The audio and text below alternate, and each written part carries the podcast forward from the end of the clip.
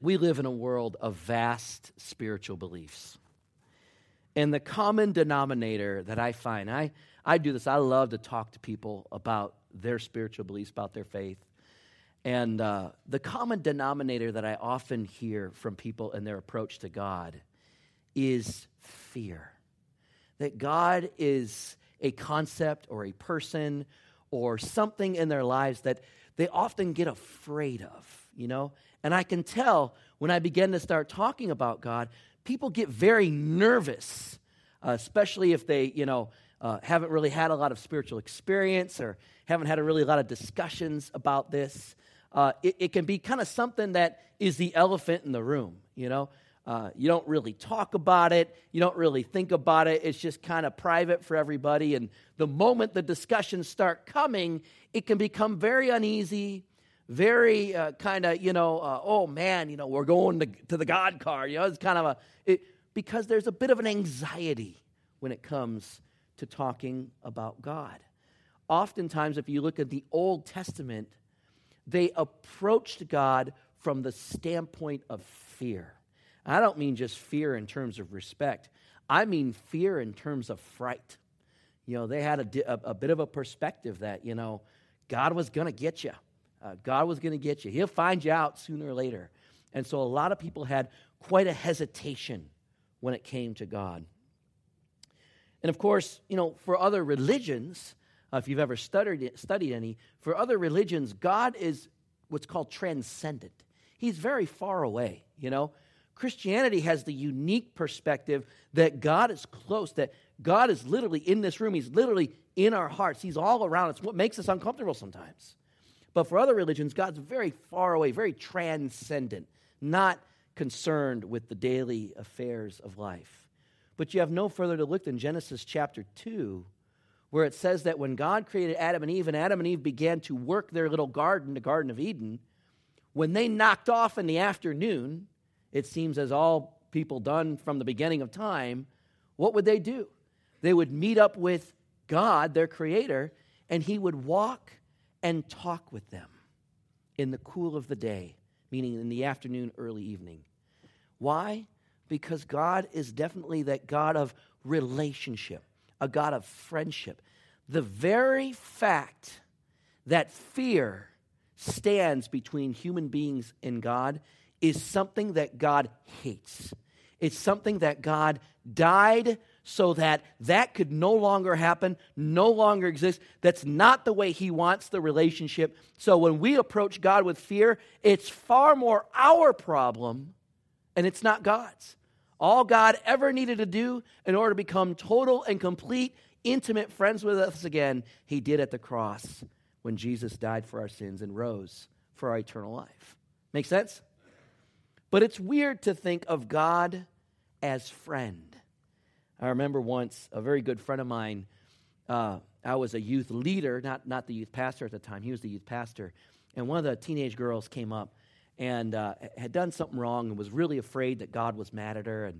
And over the course of our conversation, it realized that she had not really had a strong relationship with God or any relationship with God at all. And so the youth pastor began to pray for her. And he said these words, and it really just burned deep in me. He took her hand, and he said, "Sweetheart, why don't you just accept Christ in your heart right now? I promise you, he will be the best friend you've ever had."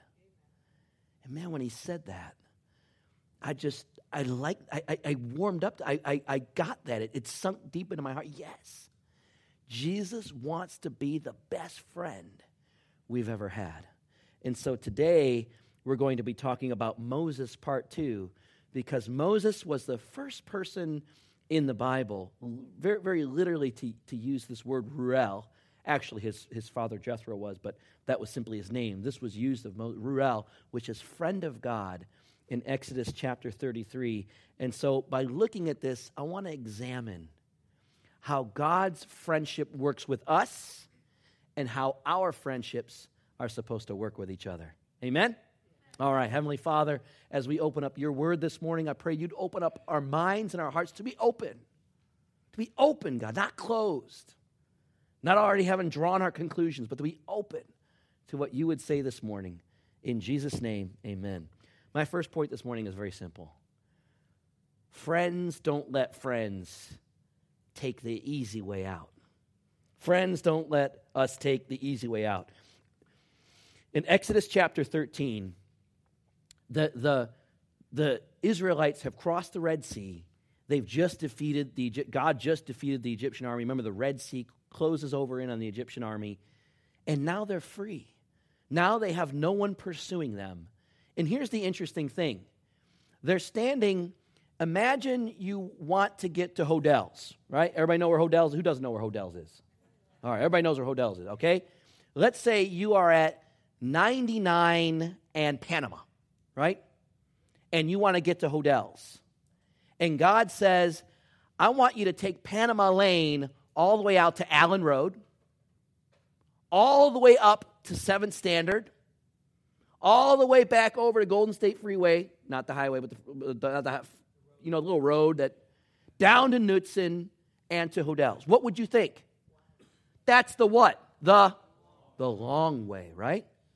Wouldn't you rather say, oh, wait a minute, we can just go straight up 99, get off at Olive Drive, and it's right there, you know? Is there anybody here that does not get the logic of that? The way that God took Israel to the promised land was down Panama, up to Allen, up to 7th Standard. He took them clear up to Shafter, and back down. It was the long way to get to the promised land. Why? Well, here's the thing. In verse 17, you see it. When Pharaoh let the people go, God did not lead them on the road through the Philistine country, though that was the shorter route. For God said, if they face war, they might change their minds and return to Egypt. God was toughening them up. He said, you know what? I got a bunch of ex-slaves as my people. And right now, if I lead them into the promised land and they face any military resistance, they might just tuck tail and run. And God's saying, you know what? As a father, I need to toughen them up. I need to strengthen them. In order to strengthen them, they need to know me. They need to see me. They need to see my power. They need to know that when my cloud goes before them, that's all they need to drive out the armies that they were going to be facing. But he had just seen what they did when the Egyptian army was pursuing them. They were ready to drop everything and run back to slavery. And so God said, you know what? Even though the short way might be the easy way, it's not going to be your way, because the easy way is not always the best way. The easy way is not always the right way. Sometimes we've got to go through the hard knocks of life, and those are God-given, because he's toughening us. He's growing us. He's strengthening us. He's testing us. And that's just how God does it. I know a lot of times we think, man, it'd be great if God could just snap our fingers and we're already that way. But God's a process God. God likes the process of things. He doesn't want to get everything done in a day. He'll take a week. He'll take a month. He'll take a year.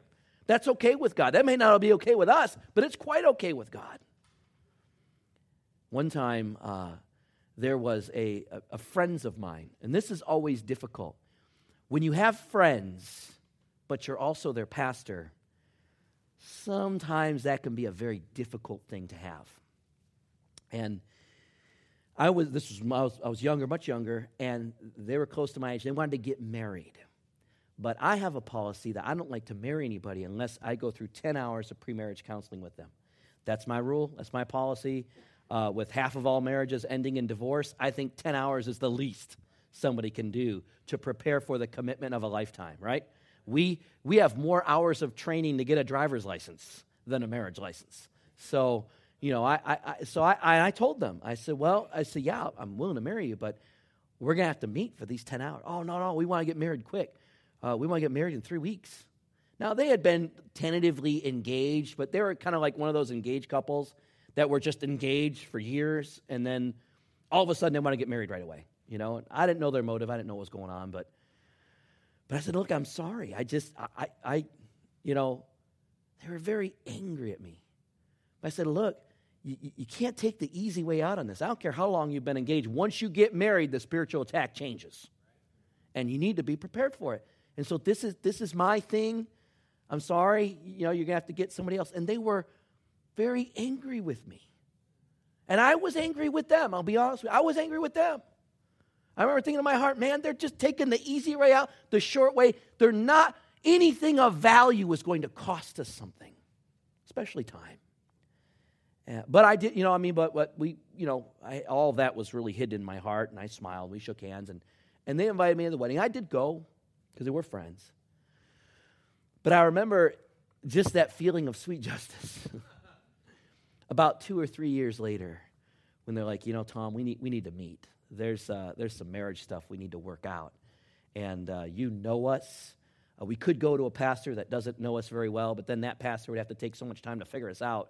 You know us, and we're willing to accept whatever you have to say. We just want to. We got some things we can't get past, and they got in those 10 hours, but they got in those 10 hours the hard way, because those 10 hours turned into like 6 to 8 months of meeting with me, praying some things out, and again, friends don't let friends take the easy way out. And a lot of times friends can be our worst enablers, Oh, don't worry. Oh, I'll take care of that for you. Oh, when a lot of times a true friend will say, hey, look, you're going to have to go through this. I'll go through it with you, but you're going to have to go through it. You're going to have to face this. I remember one time I had wronged somebody. A friend of mine said, look, you're going to have to go apologize. No, that's embarrassing. Look, you're going to have to go apologize. I'll go with you, but you're going to have to go apologize. You can't just move on and say nothing. Okay, that was a true friend. Same with God. Don't always let us take the easy way out. And that will be the relationship that God has with us. We're going to want to say, God, let's just do the fast track on this area of my heart. And God will say, you know what? I'm okay, going the long road on some things. So just because it hasn't happened yet doesn't mean God has abandoned you.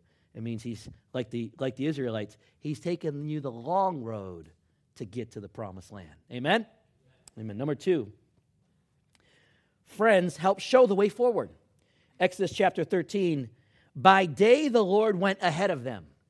Why did the Lord go ahead of them? Because he was showing them where to go. He was taking them a long way, but nobody really went the long way.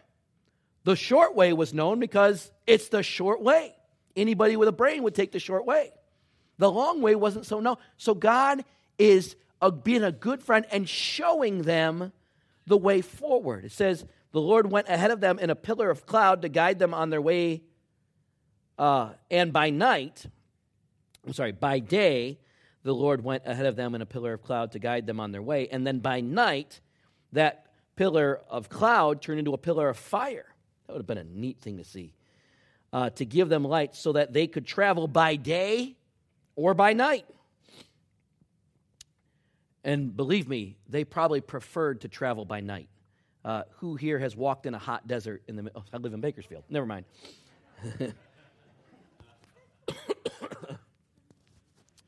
Verse 22, neither the pillar of cloud by day nor the pillar of fire by night left its place in front of the people.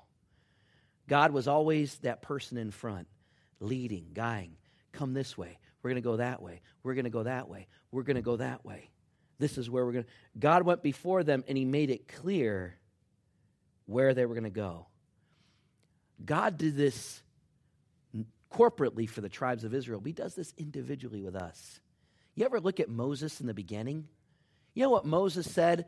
When God first came to Moses and said, Moses, I pick you to lead the people of Israel out of Egypt. You know what Moses said? He said, I'm not good enough. I don't know how to speak. These people won't follow me. You believe me, God, you don't want me. Talk about a hero of the Bible who began his life with some seriously low self-esteem. It's Moses. Beat down, rejected, in exile. And he says, God, I'm not your guy. You know what the beauty of God is? He's saying, Moses, no matter where you are now, in friendship with me, I'm going to bring you and move you forward. Maybe you can't speak now, but I can teach you how to speak. Maybe you don't have courage now, but I can give you courage. Maybe you hesitate too much. I can give you boldness. God never leaves us where we are. He moves us forward to where we're going. I shared on Friday night that later on, Moses is going to say, God, I want to see your face. And God says, you can't see my face and live, but I'll tell you what, my hand is going to put you in the cleft of a rock, and when I pass by, you'll be able to see my back. And when Moses looked and saw God, he saw God where God was going, not the face of God of where he'd been. It's a beautiful picture. A lot of times, that is exactly what God is doing with us. I got hang-ups. I can't tell you how many days I look in the mirror and I think, why are you a pastor? You're short. You're fat. You can't speak worth a darn, I look and I think, God, I look at some of you right now and I think, you'd make some good-looking pastors. You can speak. You got presence. I'm thinking, God, what in the world? And I just think of Moses. And God said, Tom, that may have been who you were or where you started. But stick with me, because where you end up, I am taking you forward in life, not leaving you stuck in the past. Hallelujah. The only time I ever got, I do have a bit of an anger issue, a bit. Not a big one. When I'm with Tim, I have a bit of more of an anger problem, but that's not because of Tim. But I was meeting with a couple for marriage counseling, and this is one of my much younger, more immature days, and what I kept hearing from the husband were things like this: "Well, honey, you can't do that. Well, dear, that you get really stressed out in these situations. No, Tom, we can't go down this road. Something happened to her as a child, and I finally pounded my desk and I said, stop! Stop holding your wife back. You are binding her to all these things in the past. You're defining her by all of these weaknesses, and that's not what God's in the business of. He's in the business of listing all these weaknesses and saying, all right, let's move forward. We're going to grow through this stuff. You're not going to be defined by what you can't do, because with God, you're defined by what you can, because it's Him doing it through us. And I got furious, And I had to apologize, because he was trying to be nice. He was trying to be comforting. His motives, I know some guys can be jerks, and they really want to kind of stifle things. But he really, I think, was trying to do the right thing. He had the right heart, the wrong method.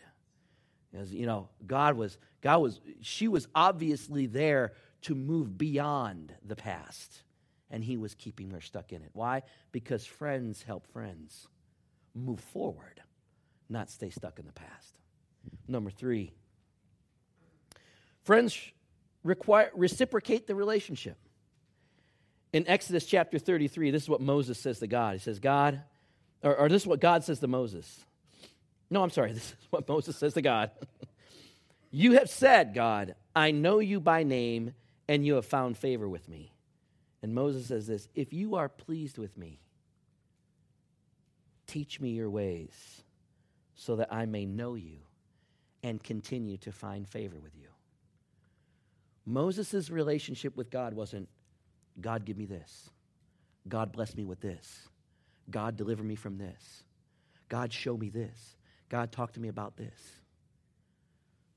And I can get in these seasons where I start doing that, where all of a sudden I got to step back and realize, wait a minute.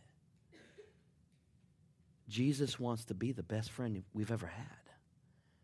And yet my relationship is far more one of a taking relationship, Take and take and take from God.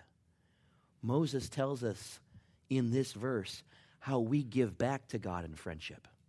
You know how we give back to God? He says, teach me your ways that I may know you.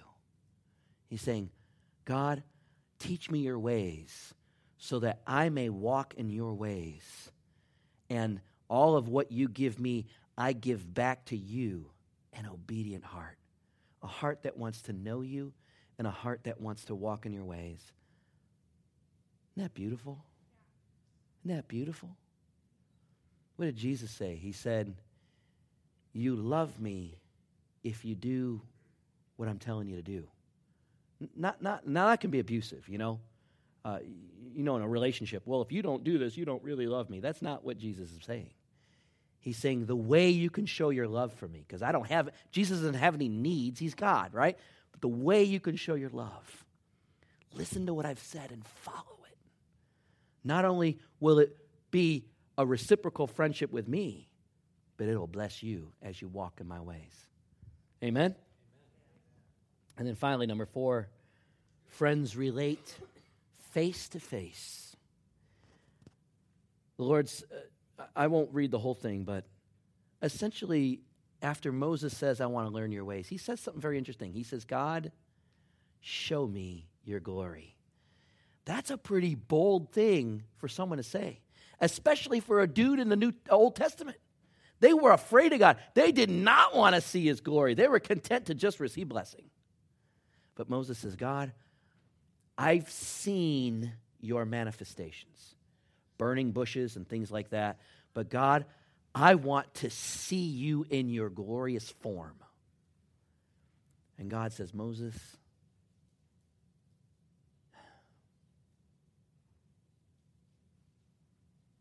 you can't. You can't see my face. If you see my face now, it'll kill you. You can see my back, but you can't see my face.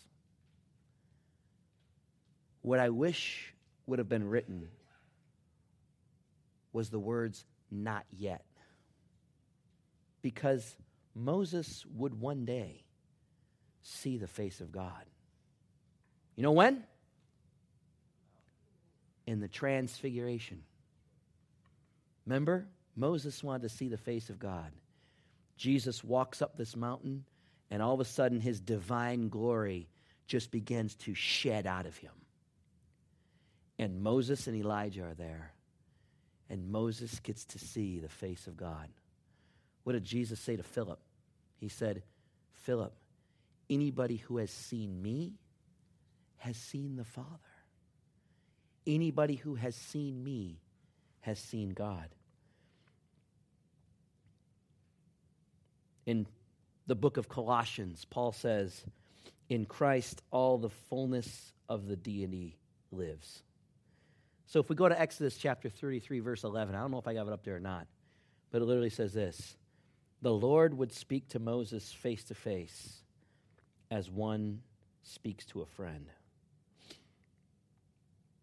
I did a meeting once where one friend in the church had believed a lie about another friend. You ever have that? Somebody tells you about something about your friend, and you know your friend, you love your friend, but there's a part of you that's like, maybe he did think that about me. Maybe he did say that about me. I mean, we're all human, right? Nobody's perfect. We all make mistakes. And so this guy began to distance himself and gossip and talk bad about the other guy. The only problem was, it was a lie. Guy never said anything wrong, never did anything wrong. So finally, it all comes out what happened, and there's another person instigating it, and they get together, they shake hands on it, and he says, I'm sorry. So I'm thinking, man, that's great. Awesome. Some of these times, some things like this can destroy a church. You guys are able to kiss and make, oh, they didn't kiss, but, shake hands and make up. Well, about 3 months later, one of the guys, the guy who had believed the lie, he came into my office, and he just came in unannounced, too. And he starts talking. I said, hey, let's go to a conference room. I took him to a conference room. And he said, I'm really struggling. I said, why? And he said, we're still not friends. He says he's forgiven me, and I've forgiven him, but it ruined our friendship. And I don't know if we'll ever be friends like we were, or if we'll ever be friends at all. We don't hate each other, but it's just, I can tell he no longer wants to be friends with me. And I told him, I said, I can't help you with that one. I can't. I can't force his will to be your friend. I wish he would be your friend. It was just a big mistake, big misunderstanding, but there was a breach of trust, and God doesn't force us to do stuff. So there's genuine forgiveness, but, you know, you may have lost the friendship, and you may have to live with that. I could tell it wasn't what he wanted to hear. I said, but hear me on this one. People may do that to people. You may make a mistake, and it costs you the friendship. But thank God, God doesn't do that to us. God will never be that friend that even though he forgives you, he's no longer friends with you. And I've talked to a lot of people, they say, you know what, I feel forgiven by God, but I don't feel like I'm his friend. Believe me, Moses did a lot of bonehead things. Before Exodus 33, Moses did a lot of dumb things. And God still was proud and honored to call him his friend. God still brought Moses back to see Jesus transfigured on the mountain because Moses was such a friend of God. And he did a lot of dumb things up until his dying breath. Moses was just like you and I to his dying breath. And so this morning, my encouragement is God doesn't want us to fear him. All that fear was paid for and taken away by the cross of Jesus Christ. All our sins are forgiven at the cross of Jesus Christ. We are filled with the Holy Spirit, not because we're so good, but because of the cross of Jesus Christ. He wants to be our friend, the friend that sticks closer to a brother, the friend where even when we don't want to be friends with him, he keeps forgiving us, and he'll never walk away from us. That's what Moses showed us. And now may we all go before God and say, God, show me your glory. Why? Moses was never rebuked by God for wanting to see his face. God never said, Moses, how dare you? I'm the king of the universe. You asked to see my face. Who do you think you are? No, God wants us to get face to face with him. That's part of why Jesus came. That's part of why he filled us with his Spirit. So that now, in the faces of each other, we can, in just a small way, see the face of God and live. This morning, a lot of us may have been in that first category. You know, God is still that God of fear for me. I don't know what he would do if he showed up in my bedroom when I was all alone there. And I don't know if he'd yell at me. I don't know if he'd hug me. The message this morning is God wants to be your friend. And that friendship comes through a relationship with Jesus Christ. So if everybody would bow their heads, including the worship team, bow your heads, close your eyes. If you'd like to become God's friend, have that relationship with Jesus Christ, have all of your sins forgiven, and be filled with the Holy Spirit, just go ahead and look up at me right now. Amen. Amen. Amen. Amen. Amen. Amen. Amen.